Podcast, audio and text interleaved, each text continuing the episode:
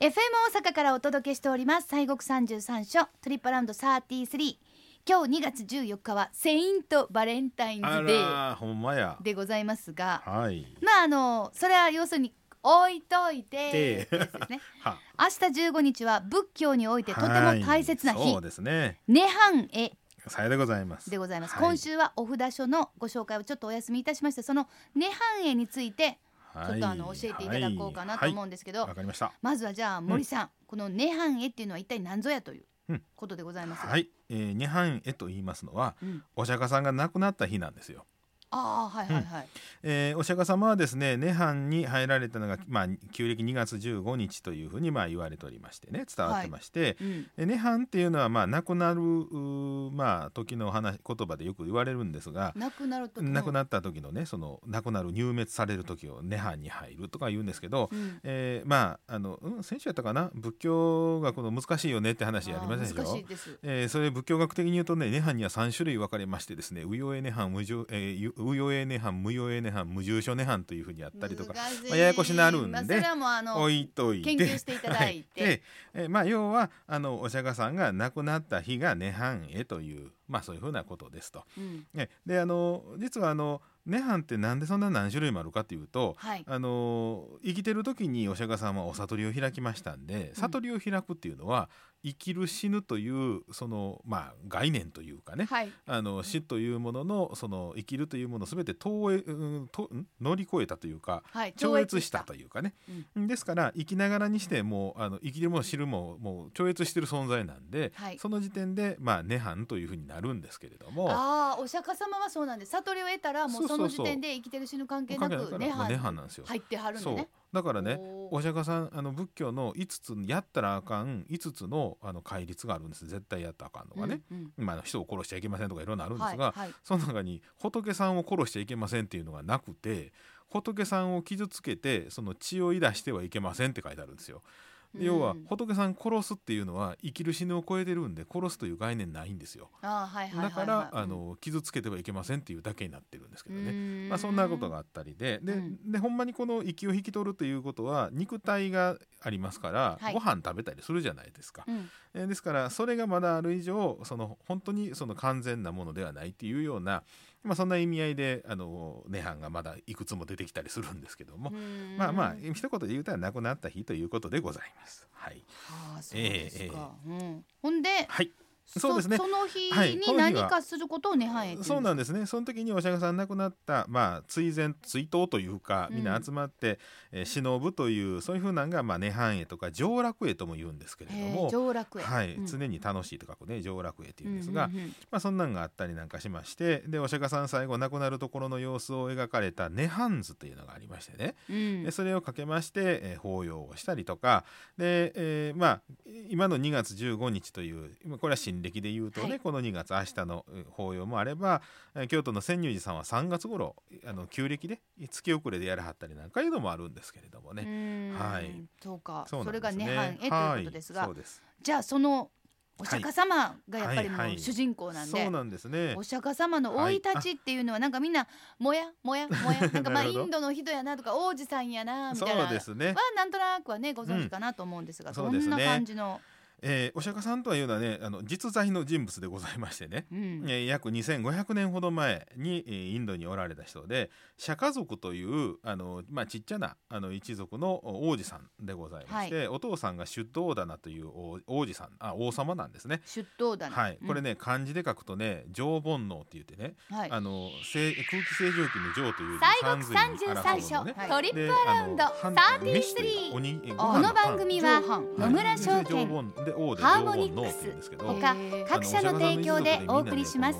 あれなんですよ。このご飯の飯という字がつくんですね。訳される時に。へこれはねあの釈迦族がね農耕一族やったっていう、まあ、意味合いも含めてこのご飯の飯を使っているというようないわゆる読み方で言うとボンのとボンっていうころですかそうです、はい、へーっていうまあ説があったりするんですけれどね。ご飯は大事だよ。よですよね。そうです。んんだからあのお釈迦さんがまあこの王子さんとしてね生まれたんですがはい。ところがですねあ生まれる時にねお母さんマーヤさんっていうんですね。マーヤはい、でうんマーヤ部人とも言うんですが、えー六本の白い、えー象さんで六本の牙のあるその白い象さんが天界からずーっと降りてきて、うん。えー自分の体にヒュッと入ってくる夢をお母ちゃんがこう見ましてね。でそれで生まれたのがこのお釈迦さんなんですよ。はあ。でまああ臨月になりまして里帰り出産をするということで、うん。えーお母さんが、まあ、実家帰る途中にルンビニー園というルンビニーという場所がありましてね、うん。でそこで、あのーえーまあ、木のお果物にねこうちょっとあ花を咲かせる木がありましてね。でそこにこう手をこうこう伸ばそうとしはった時に産気づきまして生まれたというふうに、うん。えーでそれもねあの右のあの脇腹から生まれたっていうね、えーみ右から生まれたっていう。右の脇腹から？はいそうですね。あらー。これね実はあのあれなんですわ。インドのねあのバラモン教とかあの、うんほらカースト制度ってあったでしょ、はいはい。あれのねこれはあの表現のものの一つなんですよね、うん。王族の生まれっていう意味をこれは実はあの表してるんですけどね、えーうん。あおまあの暗い身分の高い人はそういうところから生まれる。っていうふうにねはあそうなんですね。であのまあ生まれたんですがお母さんがね7日目にね亡くなりましてね。そうなんですね。お母さんのおお妹のあのマハパジャパティという人に育てられるんですね。おばちゃまですおばちゃん、はい。そうです。おばちゃはま。はいい。で、えーまあ育てられるんですけれどもやっぱり悲しいんですよ。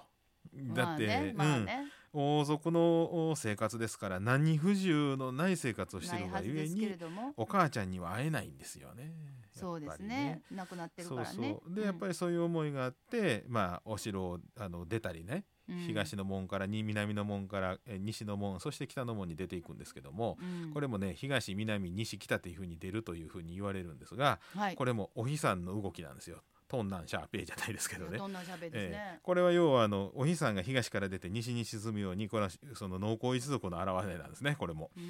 で北の門から出た時に出家者に出会ってこの清々しい顔をしててね「何どうしたの?」って言ったら「いやその全てを捨てて今その道を求めてるんや」っていうのを聞いてお釈迦さんも決意をするんですな。うんはいそれで、えー29歳の時にあのーまあえー生まれたばかりの息子と奥さんを捨ててですね、お城を出ちゃうんです。うんはい、でまあさ修行をして35歳で、まあ、悟りを開かれたと。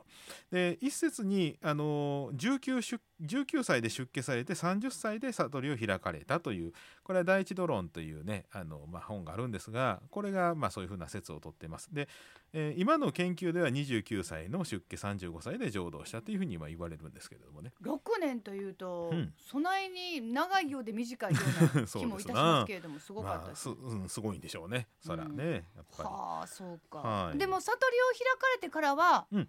お釈迦様はどうされてたんですか？お里に開かれた後はね、あのーその人々にその教えを伝えに歩いたんですよ。はい。ただね悟り開いた瞬間ねお釈迦さん悩まはってねこれね、えーこれを人々に難しすぎるから人々に伝えたところで、うん。逆に混乱をやっちゃうんじゃないかと。うん分からへんのんちゃうかな混乱するんちゃうかな。じゃないかなと。うんだから天からね、あのーまあ、インドの神さんが降りてきてお釈迦さん今あなたのその開かれた悟りのね教えというものは人々を救うものだからぜひともみんなに伝えてあげてほしいっていうふうに3回その3個の例を持ってくるわけですわ。うんでお釈迦さんが立ち上がって、えー人々にその教えをお広げ広めるのに歩いたっていうのがねあーまあ、ええその決心されたわけですね。そうなんですそうなんですんはいうん難しいことであれなんであれ自分は分かってんから、うんじゃあじゃあ皆さんにそれをっていうことですね。そうなんですね。そしてでもいわゆるもう悟りを開いてるから生き死に関係ないって言いながらもやっぱその体がそうなんですよもねう。死んじゃうっていうことは来るわけですね。来ます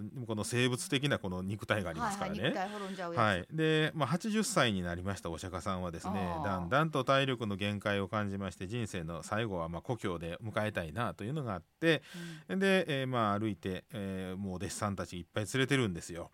で歩いていくんですがそこで、えー鍛冶屋のチュンダというのがですねあの食事の供養をまあ持ってくるんですね。はいでその供養をいただいたんですがお腹壊したんですな。